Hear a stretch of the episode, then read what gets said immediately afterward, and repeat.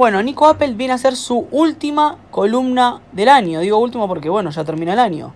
Nico Apple, vamos a ver qué estuvo haciendo estos, estos días. Sueño consciente. ¿Alguna vez tomaste un taller bajo las estrellas durmiendo conscientemente? No, Nico Apple, no lo tomé.